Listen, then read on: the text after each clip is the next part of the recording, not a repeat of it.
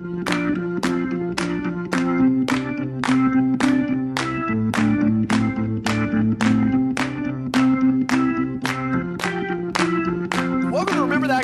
the sports podcast where we mine our memories for nuggets of nostalgia about peripheral players, past and present. I am one of your co-hosts, James Fulweiler. I am your other co-host, Justin Diaz, and special guest. Why don't you introduce yourself? Yeah, I'm the permanent rotating guest host, Xavier Perez. Hey, Xavier, just a question. How, how the Knicks doing right now? The Celtics. The Knicks are Love it. back, baby. Basketball's back. The Knicks are Sorry, back. Always fuck the Celtics. Did we did we did our teams clean sweep last night? Six have Sixers played yet? Sixers did. Sixers had a nice 20-point Clean- dub uh, over the Zionless Pelicans. Clean sweep. The Spurs are going to go 82 and 0. Gregg Popovich is now 25 wins away from most all time. Devin Vassell out of Florida State was the leading scorer for the San Antonio Spurs last night, which was wild. I did not think that Devin Vassell was going to be like an offensive centerpiece this year, so that was cool. And uh, the the Spurs are 23 and 2 in home openers in Gregg Popovich's career. Fucking 23 and 2. That is I mean, yes, you have Tim Duncan for like 20 of those, but still, like that's insane. It's it's just it's a testament to Popovich because the one thing that I would always say is if you give Popovich enough time to prepare, I would always take his team over the others. And you have no there's no game that you have more time to prepare for than the first game of the season. So certainly no surprises there. Yeah, I mean, Pop Watch, like I said, 25 wins to go. The the overtime win for the the Knicks was absolutely phenomenal. Evan Fournier looked like Double Don't overtime. Google his name. double. Don't I'm Google so his sorry. I forgot that it went to double overtime. I I admit I was like following towards the end and, and dozed off a little bit because I am a wuss. But God, Evan Fournier. Evan Kemba Fournier did- is ridiculous. He was on fire. He, he, Can- he was on fire in the first overtime, and that game I think took What two to three five years off my lifespan. Yeah. Well, dude, there was a sequence in the first overtime where I swear it was six straight possessions where it was like three Knicks threes and three Celtics threes, just back to back to back to back to back, and it was like, "Welcome to 2021 NBA. All these guys can hit any shot from anywhere on the court, except for he who shall not be named, who Yes. my, I, It's, I- it's a I don't need to get into it again. Just, just BS. I don't need to get into it again. It is. Yeah. It's all BS. That was hey, Um, th- that's who was making memories for you last week. We're we're moving on to that. We're moving on to the memories that we're making right now. Diaz, who is making memories for you right now? right now making memories for me is Furkan Korkmaz, uh, future guy. If you follow our Twitter account, um, we did tweet about him earlier today. Furkan Korkmaz is just the most adorable three-point shooter I've ever seen in my life. You know, he came over here at I believe the age of 19 from Turkey, barely spoke any English, and you could see it him playing in the Turkish league um, that the skill was there, the swag is there, and now he is getting to show it on an NBA stage. He had about 14 points in about a three minute span last night, and he also tried to dunk all over somebody. Didn't come anywhere near close. He kind of got like upended when he tried to jump over the Well, we guy. like the confidence. We like the confidence, man. Peak confidence, and I would encourage all of you to follow him on Twitter because with his $3 million, $15 million uh, contract that he signed this offseason, um, he had some money to spend, and he has spent a lot of that money on just elite video production for all of his social media channels. His It's- logo. I have actually I've seen his logo and, you know, number one thing for an audio medium is to talk about like visuals and logos. But it's it God, I love NBA player logos because there's it's like a 1% hit rate. 99% just they're all. You know Kawhi Leonard's there's just a fucking hand. It's like K Oh, as that's claw. like the claw. He's the claw. Yeah, the I- claw. That's Y- what he yes, is. I know that. I, I I love Kawhi Leonard, but no, it's a s- it's a silly logo. But uh, for course, that logo is an emoji that's worth like I think hundred points in our fantasy basketball league uh, Slack chat. Yes, Furkan Korkmaz, please continue to not only fill up the basket with threes, but continue to fill my heart with nothing but love for you. He has done nothing but improve since he got here. And Furkan Korkmaz, thank you for the fond memories that you are making for me. Uh, if I may, I don't know if he's got uh, the a nickname, but the Turkish delight. The Turkish delight, perhaps. You know that thing that we all uh, read about in *Lion, the Witch, and the Wardrobe*, and then like maybe eat once ten years later and realize is kind of bullshit, but have all built it up because of it. hey, I'm just gonna let you know if you've never tasted Turkish delight, kind of sucks. But man, they make it sound in Lion Witch in the Wardrobe like it's the like it's manna from heaven. So They're that's, gonna um, all of Turkey now. Oh yeah.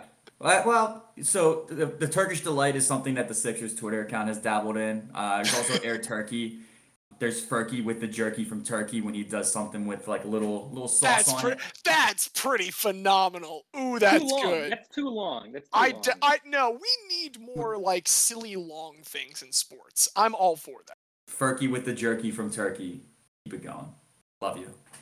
That sounds like beautiful memories in the making. How about you, X? you know what? I've already talked about the Knicks, so I'm gonna go a little off the board here with the memories that could be good, could be bad. We'll see what happens. The American Athletic Conference, the weird home of our beloved Temple Owls, has now Owls. officially today tripled the number the number of owls in their conference by adding six more teams from Conference USA. You can now have the full-on Owl Cup between Temple, Rice, and FAU. Dude, fucking Uh, bird gang. Let's go. It'll be interesting to see what happens. It's a. Do, do, do you gentlemen remember what? Do you gentlemen remember what a group of owls is called? I believe I've told you this Parliament. before. Outside. It's a It's parliament a, yes, of. Parliament of Owls. Thank you, The Xavier. the, par- the Parliament Cup. Now this it's an interesting strategy what they're going for with the teams that are in bigger metros, but maybe not as well supported or you know as good. But uh, the American rose from the ashes once before with the Big East. We'll see what happens this time. Could be good, could be bad, but it's gonna be interesting regardless. So for me, looking at the teams we've added, I think it's good for the football conference. I do worry about the basketball. 'Cause None of those teams are any good at all at basketball. You could Charlotte probably beat Purdue in the NCAA tournament last year. I mean, hey, if if if none of them are good, then win the conference championship and get you get your fucking spot that way. Very true. Very true. I need thought. to No reason for Temple not to you know, Just really, doc- really just- kick on as one of the top teams. I mean, we, we've already won the basketball title and the football title in this conference.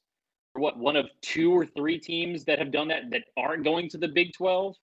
It should be Memphis, SMU, and us. There's no reason not, for it not to be. And if Temple wants to be good again, no excuse now. it's there for the taking. It's I I I appreciate you guys following the the Temple Owls. I you know, Tavon Young is the Temple Owl I care about the most right now. Um, my beautiful Ravens. He's out. He's making memories for me right now, though. I I want to share.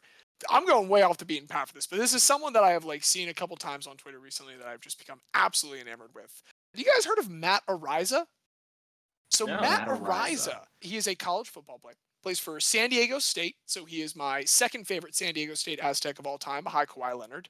Fun fact: Adam Jones also committed there before he was drafted by the Seattle Mariners when Tony Gwynn was the uh, was the coach for their baseball team. No way. Uh, but he did not go. So Kawhi Leonard, number one Aztec. Number two, though, is Matt Araiza. He is the kicker and punter for the San Diego State Aztecs. And he has been ranked this year as their fifth most important player offensively uh, by collegefootball.com, which is actually a bit of a step down from when he was third two seasons ago. But let me tell you why. I'm going to lead off with one of my favorite genres of stat ever. I think you'll understand what I mean in a moment.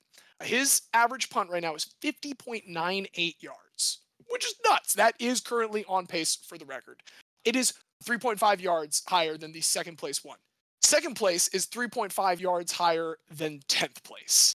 He's he is so separated from the pack. Like I said, he is going for that record right now. 50.98 would be the current record of 50.97. Anyone know who holds that NCAA record? Xavier, do you happen to know who holds the NCAA record for for longest punt average? Is it Braden Mann? It is Braden Mann. It is your boy Braden Mann of the Jets. He did it with Texas A&M in 2018. But right now, Matt Araiza is gunning for it. He he's insane. He's an insanely good punter. He's a legitimate weapon as a punter. He had a game recently in the first game of the season. He averaged 56.8 yards on nine punts. Two of them were 70 plus. One was 75, one was 77 Jesus. that brought his uh, all-time record for the school up to three 70 plus yard punts that is a, a tie for the school record in 192 fewer attempts than the other person who has it, a Michael Hughes, uh, who I looked up, never never played any professional ball, just just college ball. Like I said, he's their he's their place kicker too. He's just got like an absolute can of a leg. He's a pretty good field goal kicker. Like in the 90s, he, had a record. He was one game short actually of the Division One record to start your career with most consecutive games with a field goal made. Um, and it's literally he didn't get it because they just didn't attempt a field goal in the 12th game, uh, I believe. James, is he is, is he an Aussie rules kicker? Is, is no, so that- he, he like he totally he has the two different approaches, which is really cool. Like he has you know a standard kind of place kicking kick, and then he just booms punts and he's he talks about punting in a kind of interesting way he was saying like you know he doesn't really think about he says he and other punters don't think about like that 77 yarder that he made because it rolled 15 yards he's like oh man that there there's one that he remembers where it went in the air 68 yards he's like that's the one that i remember and he's like i think i can get to like 75 in the air. That's his goal. He's trying to this dude is trying to become he's trying to become the Justin Tucker of punters. And all I'm saying is I love Sam Koch, Baltimore Ravens.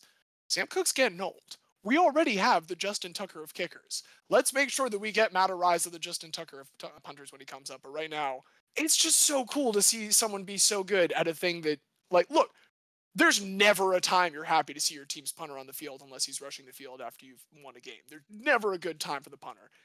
But man, Matt Araiza is pretty fun to watch. So that's who's making memories for me right now. Special teamers are people too.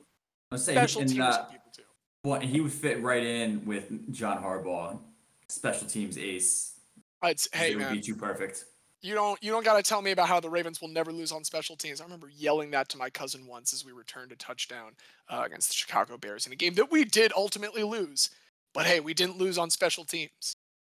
Anyway, the time has come for us to get to our guys. I'm going to go ahead and lead off this week, and I want to tell you guys about a player. Now, we've exclusively used retired players, and I, I will admit that this guy, there's a slight technicality. If you had asked just a year or two ago, uh, is this a retired professional sports player, at least in North America, the answer would have been, uh, yeah, absolutely.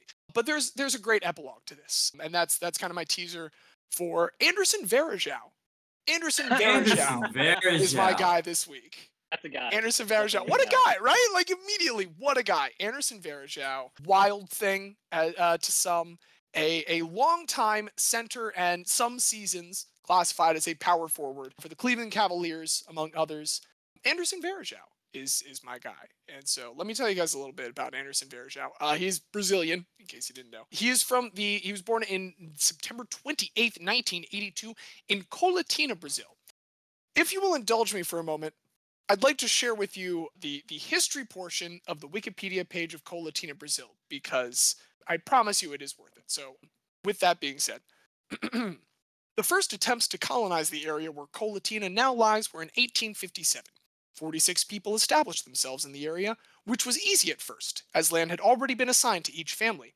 This proved unsustainable, though, when the Indians attacked the colony and massacred quite a number of people. In three years, all of the colonists had left the area, and it would be another 30 years before a major influx would start up again.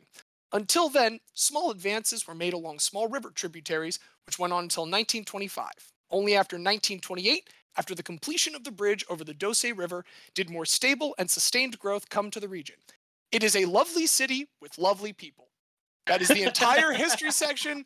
That is also pretty much the entire Wikipedia page of Colatina, Brazil. And that edit was made September 29th, which, as far as I'm, you know, the editors have had time to look at it. I assume at this point it's been verified that Colatina is indeed a lovely city with lovely people.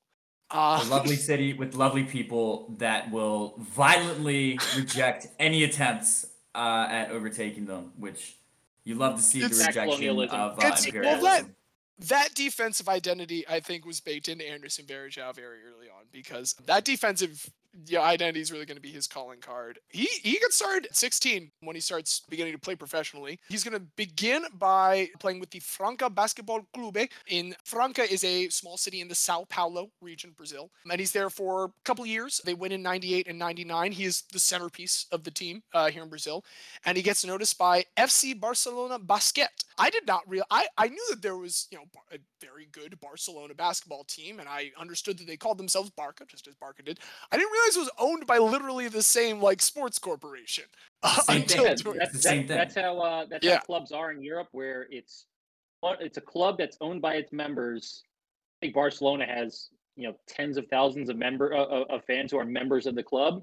They they elect people to run to run the club, and then the clubs have teams in dozens of different sports. Like uh, there could be a Barcelona archery team or a Barcelona field hockey team. On the surface level, it is the you know platonic ideal of what sports ownership should be, and what, the Green Bay Packers almost almost approach. Like that's the closest Right. that we have here in America. Yeah, no, it's I I absolutely love uh, getting to learn more about their ownership model because it is beautiful. And yeah, so FC Barcelona they welcome Anderson Varejao to a, very good team, a team that had never won a championship before, but they had aspirations. And he plays, he- gets good bench minutes in his first season. He does not play in the 2003 playoffs. It is at this point that he's been signed in 2003, but they win a title, so he does get a ring anyway. And we call that foreshadowing. They actually uh, immediately after these playoffs, it's, it's their first ever title, qualifies them for the Euro League. Plays in 22 Euro League games, and they they do win. And he does play in the finals. He has one point, and he gets a win. Uh, and and this is the first ever Euro Cup for for Barcelona as well. In 2003-2004 season, they once again win a second cup. And do you want to guess how many minutes Anderson Varejao had in the playoffs that year? Are we back to zero? It is zero. It is back to zero. He Ah. did not play in the playoffs, but he does get a ring. And so that's now that's happened to him for a little bit. But he's he's during the regular season, he is a regular bench contributor. He's growing into his body. He's, you know, gotten all the way up to he's like 22, 23 at this point as he's entering his draft eligibility for the NBA and people have taken notice. And so he does uh, eventually get drafted in 2004. That is the Dwight Howard draft. He gets drafted by Orlando Magic originally, actually. So Orlando Magic draft Dwight Howard. They draft Anderson Varejao later in the draft. And then they almost immediately trade him to Cleveland for a package that it, he is included in a package along with picks and players for Tony 20 Petit. yeah, Tony Tony, Petit. Petit goes over to Orlando for Anderson Varejao. He comes to Cleveland, and of course, he is a big man that is there to play in Cleveland alongside LeBron James, who had been taken the year before. Oh, I just want to say, so you know, a lot of people hate that with the NBA draft. You know, guys get drafted and it's like, oh, well, they always end up on all the different teams. I love that shit because we need to lean into like what's weird about sports and like. Yeah. One of my favorite sports pictures is you know Kobe Bryant in his Charlotte Hornets Charlotte hat. Hornets. Dude, it's it. What's the other one? I mean, the whole Trae Young, Luka Doncic thing. Like that was probably the coolest Yeah. part of that night. Was holy shit. They like. You thought that one franchise had already made a completely franchise-altering decision, and then they switched, and it was incredible. No, I agree with you. I'm entirely for it, and not just because the pick that took Lamar Jackson uh, was a pick traded during the first round by another team in football. One of the rare instances that this happens in another sport. The only thing I Uh, don't like about that is when the trade happens weeks ahead of time. So we know that this pick is going to be draft drafted for another another team. Yeah. They still give the hat, and the you have to wear the hat knowing that that this pick was traded a month ago, so you know you're not going to that team. That's a like, fair play. Yeah, I I I I, I love I love the Hornets hat. I, this is a great team that I'll never be a part of, but you know, it's on you. It's a little awkward. It's a little awkward. But anyway, you know, brought into a pretty good situation. I mean, you're playing alongside the ascendant greatest player in the world. You know, whether or not you want to say greatest in history, no, that's a, a entirely different debate. But at the time, he was ascendantly becoming uh, LeBron James, the greatest player in the world.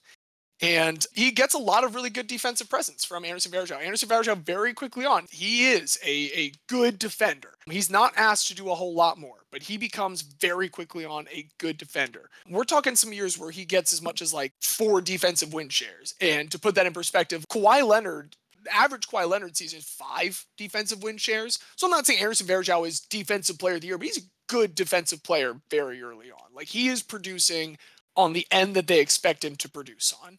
That being said, we are talking a guy who in 54 games is going to put up 4.9 points and 4.8 rebounds in 16 minutes a game. So he is not putting up huge numbers. He is a big fan favorite though, and uh, even by like the second season, even by the 2006 Well- season, I guess it's third.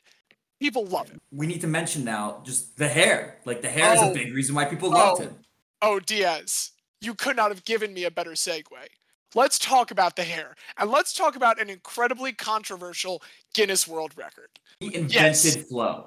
God, you couldn't have set me up for this better. So yeah, he's Wild Thing. Uh, another nickname that the Basketball Reference lists for him is Sideshow Bob, after the fucking Oh, I love after that. Kelsey Grammer's uh, Sideshow Bob Terwilliger on The Simpsons. Robin Lopez is, is sideshow Bob though. Let's be It's, real. hey, I'm just telling you what's on Basketball Reference, baby. That's that's that's up to those editors. Sideshow But- Roberto.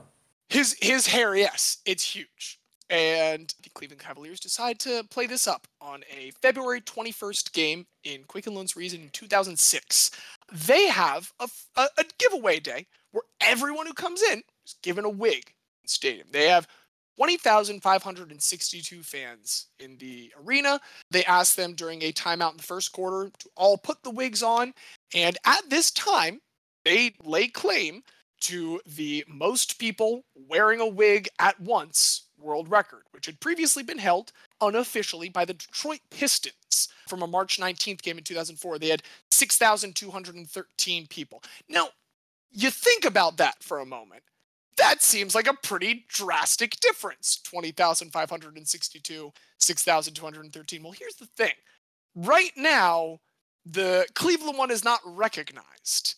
The one that is recognized is actually a Philadelphia Flyers game. It's a Philadelphia Flyers game on October 30th later this year, 2006, during which 18,876 fans showed up. But this is the crucial thing. I couldn't get confirmation that this was why Detroit's number was seemingly so low. But this is why Philadelphia, which is credited with the unofficial record right now, is lower than that 20,562 figure. That is because Philadelphia Flyers got 9,315 signatures from attendees of the game affirming that during that moment they wore the wigs. Now, the Cavaliers, apparently, there is no such paperwork. No such affirmation was asked for of fans at the game on that fateful night of February 21st, 2006. So, when I found out that he was involved in the Guinness Book of World Records chase for most people wearing a wig simultaneously, believe me, I was already excited. When I learned that this was there was this much controversy about the Guinness Book of World Records record for most people simultaneously, again, which apparently is not officially recognized. It is claimed that the Philadelphia Flyers one they have is still unofficial. It's a whole controversy.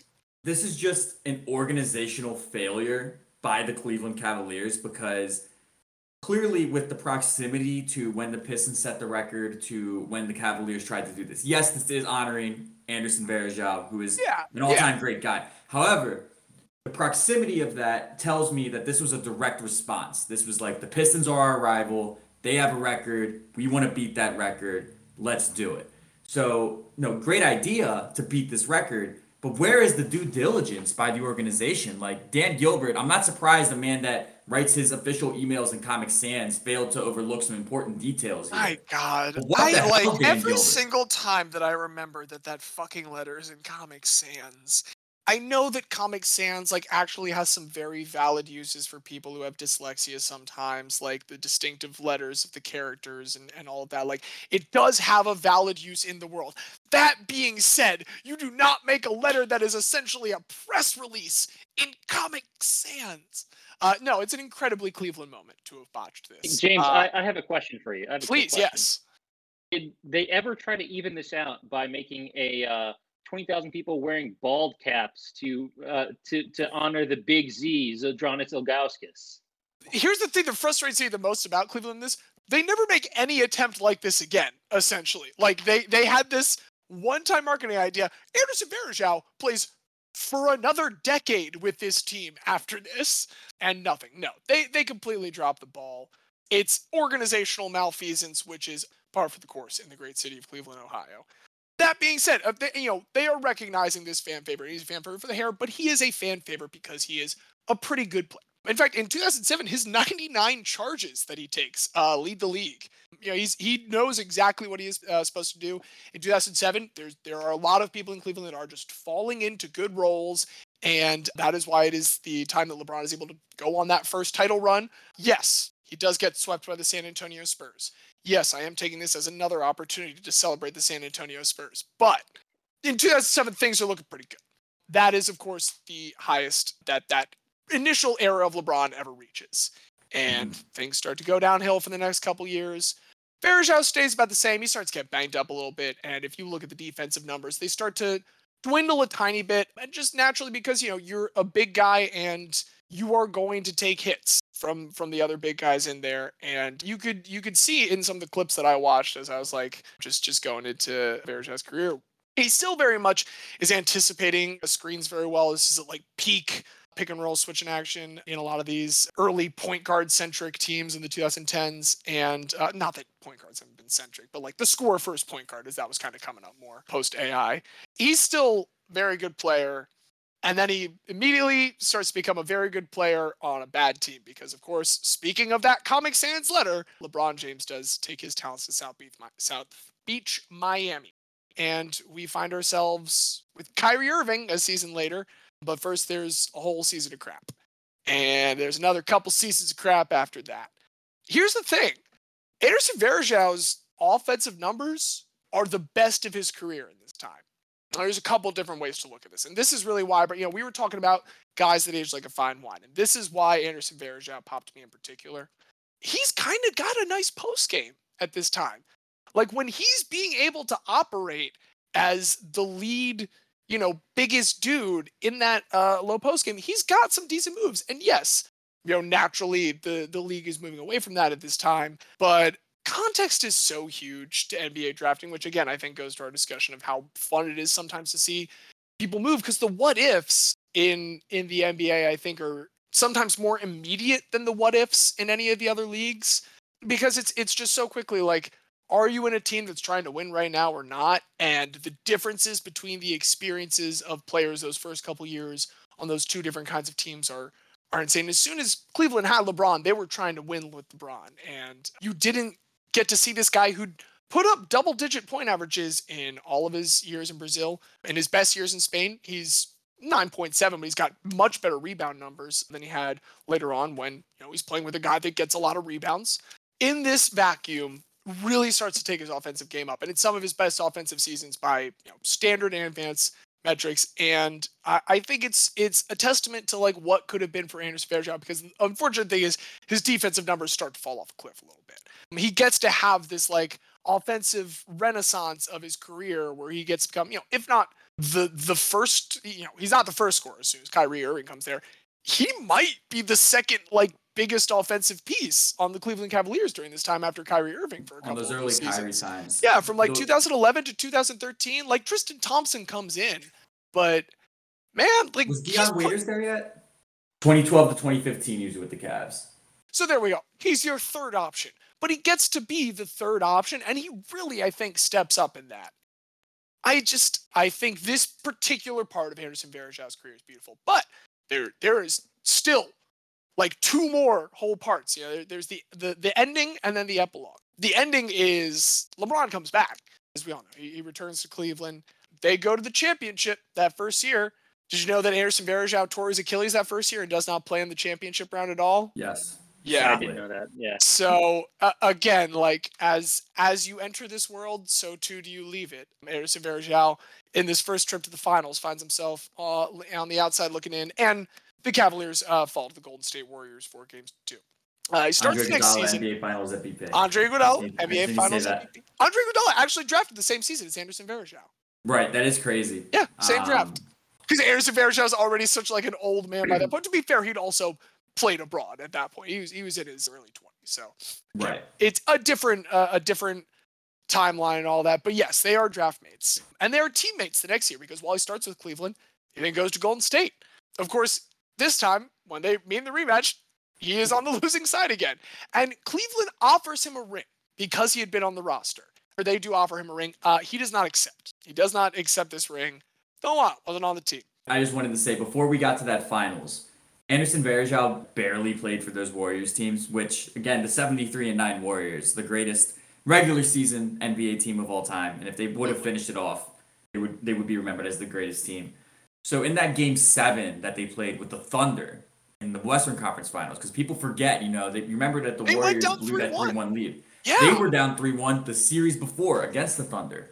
And in game seven, you know, their two main centers were Andrew Bogut and I believe Festus Ezeli was even ahead Yes. of Varejao yes. on the depth chart at that point. But both of them got Maybe even David trouble. Lee was David Lee on that roster. My boy David David- Lee. Yeah, David Lee hey, was on for- the roster. All-time great Knick. He was an All-Star with the Knicks, I believe, right? One year. Was he was our first All Star in I believe a decade. After we drafted him, I think he was our first All Star since Marbury.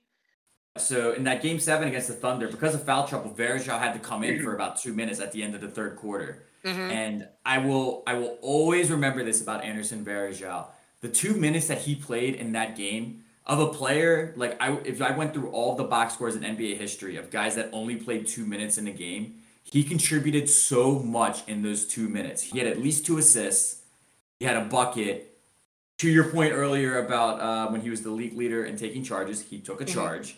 And just in two minutes, it went from I think the Warriors were down four when he entered to they were up four at the end of the quarter. And then he went back to the bench, and you know the Warriors go on to win that game. But Yeah. in those two minutes, just talk about a guy that knows exactly what he's in there to do, and that's exactly what he did. He had a wide open layup, he took it, he made it. He had two nice assists because you know those South American slash European guys, the big ones, they always know how to pass. He took the charge. I, I, I hope it's saved on YouTube somewhere as like just the greatest role player two minutes in NBA history. Dennis Rodman, eat your heart out. You never The did greatest two anything minutes like the guy at the did. end of your bench has ever contributed. the greatest two minutes on from the 12th guy on the roster in NBA history.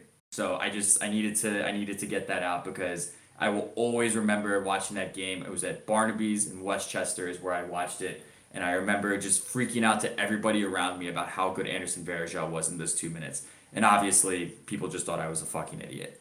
That's why I'm glad we have this podcast because you guys don't call me a fucking idiot when I geek out about this stuff. Yeah, we are pro Anderson Varejao here. I think he's like, I mean, so he, he comes back for another year with Golden State. They do waive him later on, but when they win round three against they KD that time, they offer him a ring. This time, he does take the ring. He was on the roster that won it and like wasn't on another roster that then lost it. So he does take the ring this time. He ends up never playing in a finals that a team of his wins, except for that one minute in the Barca final in his very first appearance in a uh, sorry in the uh, Euro League final for Barca that first time. Because then he you know falls out of the NBA, plays a couple years in Brazilian league Flamengo, and then here's the epilogue. 20 the, the earlier 2021 season. Remember how we had another basketball season earlier this year? in that season, due to a hardship exemption for the Cleveland Cavaliers towards the end of the season because they straight up just did not have enough warm bodies to put on the court. Anderson Varejao was signed to two consecutive 10-day contracts for a total of 13 games. And Anderson Varejao, th- three years removed from the league, came back and he gave them the best damn 10 minutes of 12th man ball you ever did see uh, and was and like was so roundly applauded by the Cleveland crowd every single time. It was it was very clear to everyone like, hey, this is nice that we get kind of an extended farewell tour of a player that we didn't necessarily get closure with, who honestly the last time we saw him was beating us or trying to beat us. You know, years later, I love that he could could come back and get that opportunity. He talked very frankly. He said, "Look, we know this season's not going anywhere. We know that we're playing out the string. I know that this is just to finish out this season, but it he, he talked about how meaningful it was to like get to come back and do that. He is not officially retired. He's listed as, you know, the last time he played was last season with the Cleveland Cavaliers, but for all intents and purposes, closed out now with his 632 career games, 7.2 career points per game, 7.2 rebounds, 1.2 assists per game. Uh, and that is Anderson Varejao. What a guy. Love it. And I honestly, I did not even uh, recognize watching last season that he got that farewell tour with the Mhm. Cavaliers. I mean, that that's so. I totally didn't even know. Like that, that was news to me. I assumed the last thing that he did was collect that Golden State ring and just disappear into the foreign leagues. But no, it was super like great to find. I just like read a couple articles from the Cleveland newspapers and just really nice emotions from fans and players who were very realistic about the situation that the franchise was in and very appreciative of someone that that reminded them of better days. We love to see it.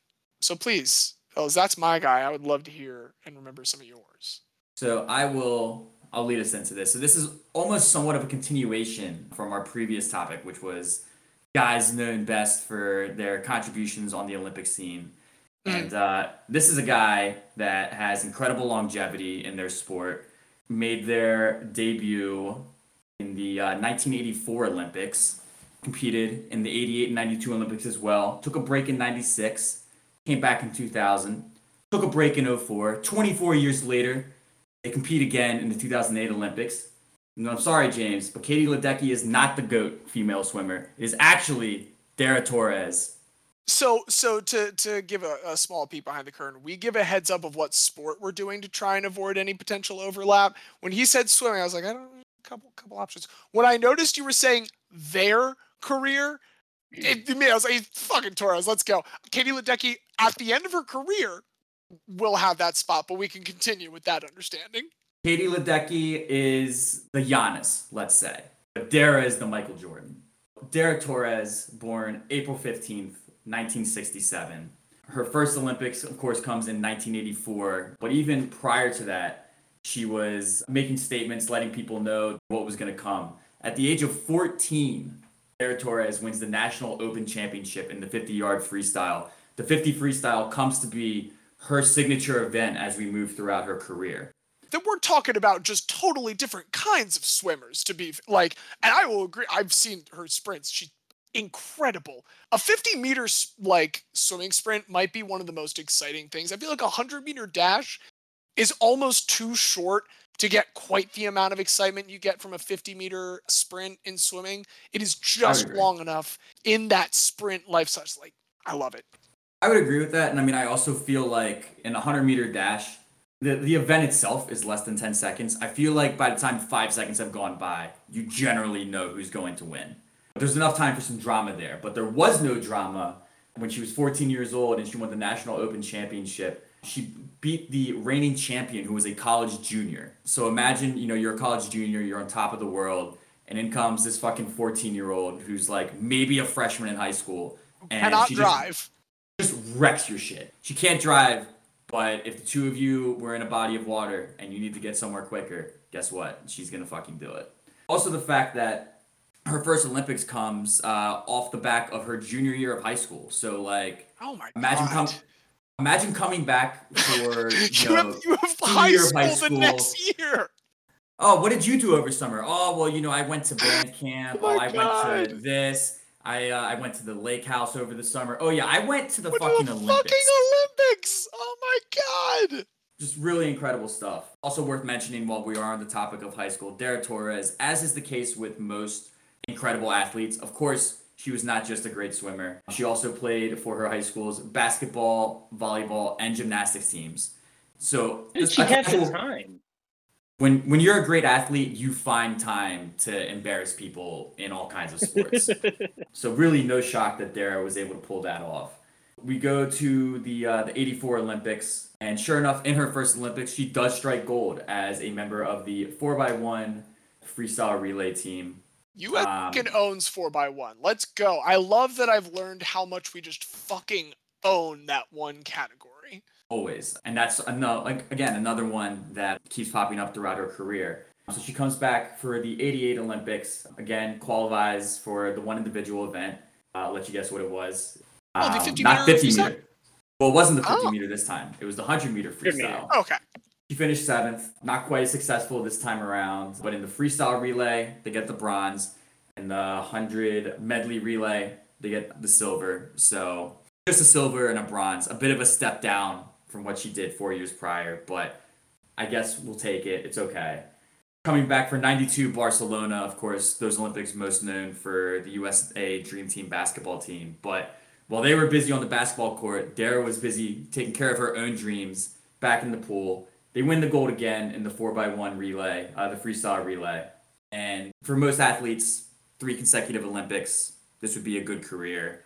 And we're ready to call it. So dara does for 96 the atlanta olympics. She does not participate in her home country. And this would have been it except dara torres has some more shit to fucking prove. So she comes back for the 2000 olympics in sydney after seven years. Like it wasn't even like she just didn't make the 96 team she took seven years straight up off like So she okay, so that was my big question. It wasn't not doing Olympic competition. It was no competition. no she's just straight She up was chilling. retired. That's She's just straight up chilling. and then she decides to come back. Uh, shout out Richard Quick, what a name for a coach in a speed-based event, Richard Quick. And you know, coming off of you know, she had the she had the one gold in '84, she had the bronze and the silver in '88, she had the gold in '92. If we just get on the podium here, right, we're gonna be happy no matter what. If we get on the podium once, psych, she gets five medals in her return after a seven-year layoff. Five medals. I must ask, how many gold we talking?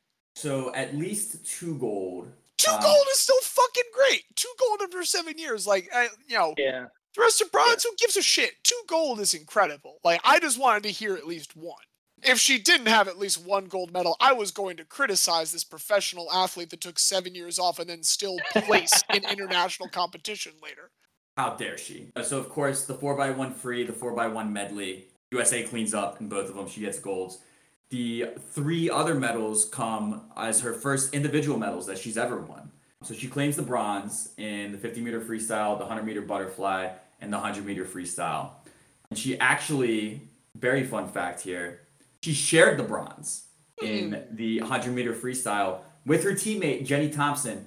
He had no way to be able to distinguish between who actually got to the end first. So they said, "Fuck it, you both get a bronze." That's crazy to me that they have extra Hmm. medals because that has to mean that they have extra. Like, you, Right. you, They, you they have did that to be. this year.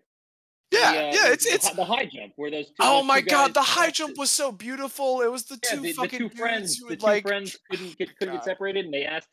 I cried have it?" watching that And They like gave it to him. four times. It's It was, and that was that was both gold, right?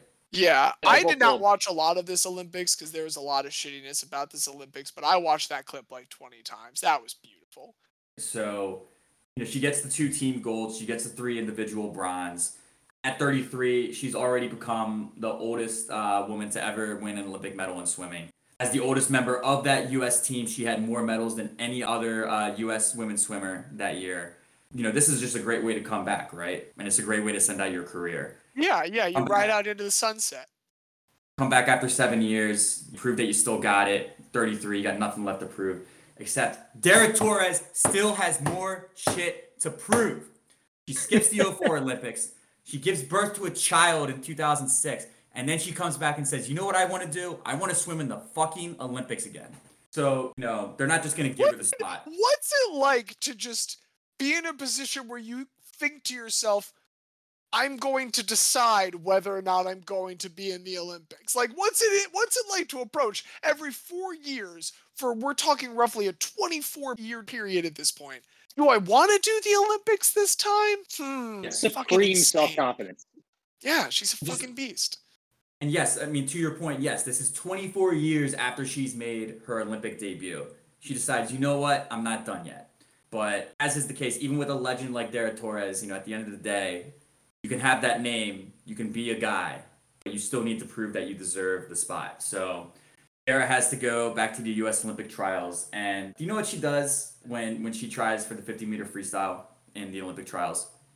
She sets the American record at 40 years old in the Olympic trials just to prove to everybody like hey not only am I going to get this spot I'm better than all of you that are here I'm better than all of you that have ever tried to do this and by the way this is 16 months after she gave birth to a child There's got to be several swimmers who are younger than her Olympic career. yes there are there's certainly I, I don't have the exact roster in front of me but I would guarantee absolutely. there are members of that team that are younger than 24. There just there absolutely is. So he sets that record, goes on to break the record again at the Olympics. But we'll get to that.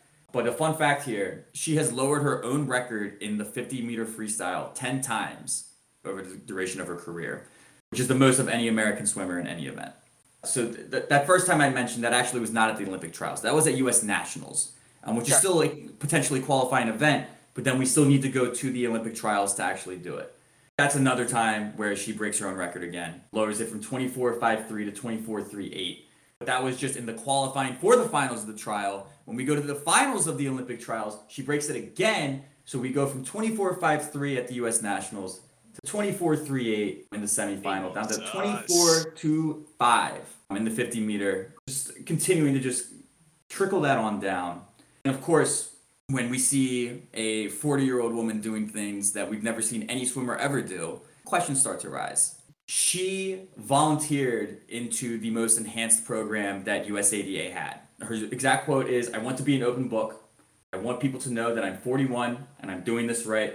I'm clean. What she attributed her Just success just to. starts handing cups of piss to anyone that comes in. Wait, free piss for anybody? oh, that's horrifying. That's a Um, horrifying thought. But no, so what she credited to is resistance stretching trainers. So if you guys want to get yourself some resistance bands, you too might be able to be That's it. a 40 year old Olympian um, after giving birth to a child. I don't think any of us could do that. You did make it a little bit impossible there at the end, but we got plenty of time till 40. Yeah. Well, who knows how science is going to advance by then? You know, like anything could be possible. But so, you know, she qualifies for the Olympics. She got a silver on the 4x1 freestyle. Fifth time in five tries, she got a, medal, a medal in that event. Obviously, becomes the uh, oldest swimmer to win a medal in Olympic history now, not just in the women's division, but now surpassing even the men. Previously, it was William Robinson at the age of 38 in the 1908 Olympics. So just to put into perspective that you know this guy William Robinson did this at a time that I'm not saying that the elite athletes at the time weren't elite athletes, but training was not quite what it was at the time. It's more conceivable that an older, very skilled person would be able to hang on. Yeah, we've just gotten Um, better at the science of preserving a body. But as, as I've been going through this incredible career that Dara has had, all these gold medals, all these medals at this age, the one thing I haven't mentioned yet is an individual gold medal. August 17th, 2008 was Dara's chance to do exactly this. In her signature event, the 50 meter freestyle event, she sets the American record time with a 2407. However, unfortunately, there was a non American racing. It was a German by the name of Britta Steffen. And Dara's Oh. 2407 earned her a silver behind Britta Steffen, who swam a 2406. It's, it's the laser suits again. It's the Speedo laser suits and the Wild West of the 2008 Aquatic Olympics and all of those crazy records. One one hundredth of a second. I mean, that's the difference. That was the difference for Michael Phelps in the 100 meter uh, butterfly. And even then, that was one the, like, oh, well, maybe he hit the pad harder, but the other guy hit it first. By by one one hundredth of a second, she does not get that gold. But there were still world records that were set by Dara in these Olympics, nonetheless. Her leg on the uh, the four x one medley relay, coming in at 52.27, is the fastest 100 freestyle split in history at the time that this happened. She set the record. The American record for the 100 meter freestyle as an individual was a 53.39. So, if we were to compare these directly, which of course you can't, but the 52.27 in her leg of the 100 meter uh, medley when she did the freestyle would have beaten the 53.39 that was the American record. Beats it by a full 1.12 seconds. Damn. To you and me, and to the, the listener at home, 1.12 seconds doesn't sound like a lot, but when you watch a event, and especially a sprint event like the 100 meter free, It's, 1.12 it's a seconds crazy difference. a lot of time. That's at least like a body length and a half of difference. Yeah, because we're talking about we're talking about just in the last race that we discussed, half that length, a, a hundredth of a second, and now we're talking a hundred and fifty times that. You know, with with these Olympics now, there is at 12 medals. She's in a three-way tie with uh, Natalie Coughlin and Jenny Thompson for 12 medals. But if we know anything about Dara, Dara doesn't like settling for tied. Dara wants the most. Dara wants the best. So she has to get uh, reconstructive surgery on one of her knees. But if you think that's going to stop Dara Torres, get the fuck out of here. She gets reconstructive surgery on her knee, and at the age of 45 now, she is still trying to qualify for the Olympics. She goes to the U.S. Olympic trials, um, and at this point, she knows all I've got is my specialty, the 50 meter freestyle. So she easily gets through the qualifying heats. She gets to the final, and the way that the U.S. Olympic trials work is you need to finish top two for an individual event to earn the qualifying spot. So the 50 meter happens, and unfortunately, a few more hundredths of a second than she had her heart broken last time. But by 0.09, she does finish in fourth, 0.09 behind the second place qualifier, Kara Lynn Joyce. And so ends the Olympic pursuit, and so ends the Olympic career of Dara Torres. But I still think it's absolutely incredible that you know because everybody remembers from those 2008 Olympics all the talk about how incredible it was that Dara was doing this. She Oh, just yeah. gave birth to a child. She's 41. Even when she was, uh, and let, let's go back again. When she was 33, she was the oldest Olympian for U.S. women's uh, swimming ever. She had a whole nother one in her, baby. Eight years later, at 41, she just like sets the record completely out of reach. And then even still, she wanted to come back at 45. And if not for 0.09 seconds, she would have. That's an amazing career. Like I, I, I hope that doesn't, you know, bother her at all because that's a fucking incredible career. I would hope not. But so that ends the swimming career of Dara Torres. Um, just a couple other interesting notes about Dara that I did want to note.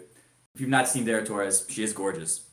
Um, so she had a professional career as a model as well, and I think this is a fun claim to flame. She was the first swimmer to appear in the SI swimsuit issue.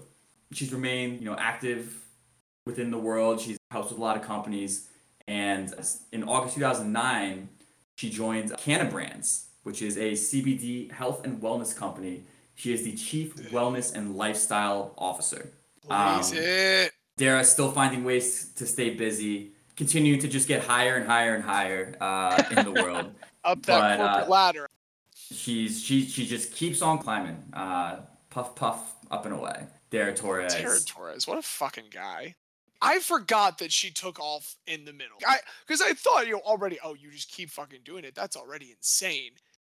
To go away and come back is just not. And she and she did it Um, twice. She skipped yeah. 90, 96 in Atlanta and the 04 in Athens. And then just both times still comes back with more to prove. I think like think of how much higher that medal count could be if she did the two, and yet still fucking record holding. Oh, yeah. that's that's crazy. Absolutely. Records are meant to be broken. I love my girl Katie Ledecky. Oh, she'll I get there. She'll get there. continuing, Yeah, As of this recording, Dara Torres, the U.S. swimming good. I'll I'll accept that for right now. My girl Ledecky's coming. North Baltimore Aquatic Center. What up? Xavier, who you got for us this week? And that that's a hard one to follow. But before I uh, I give my guy, I want to give a couple quick shout outs.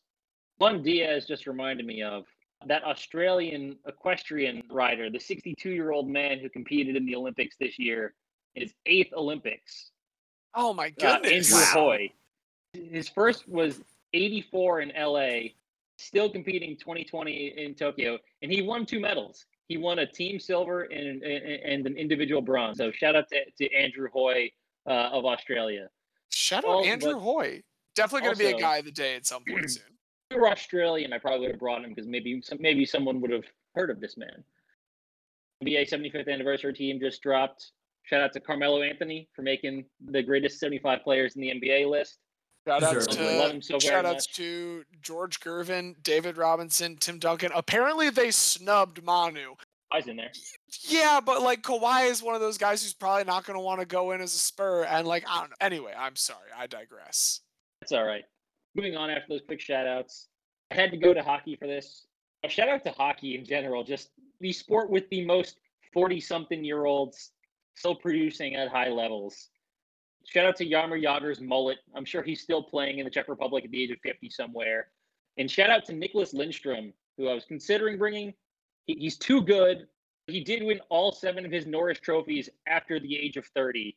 Can I tell you that I had the exact same problem looking at Nicklas Lidstrom? Better half of his Good. career is that second half, but it's just too good of a second It- half. it's of too it's too good. It, It's it- too fucking good. He's not a guy. He's to Nicklas guy. Lidstrom. the guy I did bring who had good second half and later of his career, but not in the Nicklas Lidstrom uh, level, is Brian Rafalski. Toronto Maple Leafs, right? Jersey Devils and Detroit Red Wings. Was he on the Was he on the Red Wings team that had the the two finals against the Penguins? He was indeed. Those two back-to-back series of Penguins Red Wings, like that really kind of started to get me into hockey. I, I I love a lot of players on those teams, even though then I like you know became a Canucks fan and fucking hated the Red Wings for a while. And the Penguins are the Penguins, and I also kind of fucking hate them. But hey, I appreciate them for being a formative part of my hockey fandom. And I just want to say, not in my own defense, but in support of Brian Rafalski as a guy, if you can get like a team that they were on wrong, but you remember the name, I think that's like a very I w- I don't want to say defining characteristic, but it emphasizes his guyness. That that's fair enough. It, definitely more of a guy than than Nicklas Lidstrom. You know, he did play with Nicklas Lidstrom. Brian Rafalski has the same birthday as Anderson Varejao, September 28th. Although he was born a little earlier, 1973. Uh, he was born in Dearborn, Michigan. I know Okay. James knows the importance of Dearborn, Michigan. Highest Muslim population in uh, Oh my goodness, yes. It's a beautiful immigrant community. There's a lot of place. really vibrant, like beautiful immigrant communities that it's really cool to learn about in the Midwest. And that side note is a continuation of this tradition of the Midwest having these massive immigrant communities. And the reason that I'm bringing this up is because it's super fucking relevant to sports. Like, it's the reason we have the Minnesota Vikings. It's the reason we have the Green Bay Packers. What was happening is everyone that couldn't get to New York and just stay in New York would actually come to Baltimore, the second biggest immigration port in the 1800s, and they just take the Baltimore and Ohio Railroad, first like railroad going out west, and they'd all just end up in Michigan and Minnesota, and that's just continued. And like you know, look, we can say a lot of things about the politics of the Midwest at times, but there is a history of like a lot of very beautiful, vibrant immigrant communities finding root there. You just hope that the communities that found root there in the past continue to pay that hospitality forward to the ones of the present who find themselves in that hardship. Anyway, that's my soapbox. I apologize. Uh, please uh, don't, no, tell no us more about Rafalski. So, um, Brian Rafalski, late bloomer, almost a non-existent junior hockey career. He played one season for the USA Tier Two NAHL Melvindale Blades, for Melvindale, Michigan. So, the way hockey is set up is you do juniors before college or being drafted. So that's separate from minor leagues like the AHL. So in But Canada, wait, you have I- the major juniors, and in the US, it's a tier, it's a tier yeah. system. There, there's tier one, tier two, tier three, etc. So Melvindale, tier two team, part of the NAHL. Don't even have a Wikipedia page. This is this is very low level amateur hockey, not the Yeah. kind that uh, any legitimate hockey prospect would be playing in. Don't even have any stats for him for this year. After one year at Melvindale, moved to Tier One for the USHL and played for the Madison Capitals. At this point, not a considered a legitimate hockey prospect, not drafted. This was back when they had 11 rounds for the NHL draft. Then he went on to play at the University of Wisconsin Madison, staying in Madison. Played four years, was a WCHA All Star uh, his senior season still no NHL interest. A bloomer, he was short for a defenseman, only about 5'10. Defensemen for hockey are usually fairly tall. Yeah, Um, exactly. Like fucking Zdeno Chara is what six seven, six. Yeah. So with no uh no no prospects in America, he moves to Sweden. Brian Fal- Love that. Uh moved Okay. to Sweden, played uh, one year with Brynäs in Sweden, didn't do anything. So then he moves to Finland. He plays three years in Finland, one with HPK and two with HIFK. And so in his third year with HIFK, he won the Kultainen kypärä, which is Finnish for the Golden Helmet. The award for the best player in the Finnish Liiga, as voted on by the players. He was the first non-Finn to ever win this award. The next non-Finn to win this award is someone that we have we had talked about previously. We decided not to talk about on this podcast because he's a piece of shit. We could say it's Tim Thomas. Fuck Tim Thomas. Tim Thomas Tim was the Thomas. next was, was the next non-Finn to ever win this award. After winning the Golden Helmet, Sporting News named him as the best hockey player in the world that was not in the NHL. That like list of best hockey player not in the NHL, that's got to be a rich text of guys. Absolute, just mm, mm, chef kiss. Uh, please continue. So in the summer of 1999, finally was signed by an NHL team and signed with the Devils as a free agent. He made his NHL debut at the age of 26 in the 99-2000 season. In that year, made the All-Rookie team and won the Stanley Cup. It was, Oh, it was yeah, worth God, those wait- it was Martin worth the Brodeur wait for Devils teams. He spent seven years with the Devils. His best scoring season was his last year in uh, 06 07 when he had 55 points, including 47 assists, age of 33. Uh, overall, with the Devils, he made three All Star teams and won two Stanley Cups. So, you know, making making the most of his limited time in the NHL after Not a bad run. to wait Dude, with- a very long time. with that many assists, was he like? What, did he get power play minutes for them or something like that? Because that seems like a really good facilitating defender. I, I, I couldn't see anything that said how much power play minutes that he got. I would I would have to assume that he was quarterbacking the power play with that many assists. If he's getting numbers like that, that's that's pretty phenomenal. That's great. So and, and okay, he plays all that with the Devils, and then what does he do with the Red Wing? So after 0607, he moved to his hometown Detroit Red Wings. There he then played in two straight Stanley Cup finals. Oh my god, the, uh, and that's so beautiful, right? Because he's from Dearborn. Yep, and, and while with while with the Red Wings, he puts up two of the three uh, highest scoring seasons of his career. First season, 55 points, tying his best ever from his last season with the, with the Devils. The next season, 59 points, 10 goals, 49 assists. So his best season's coming in that 33 to 36 range.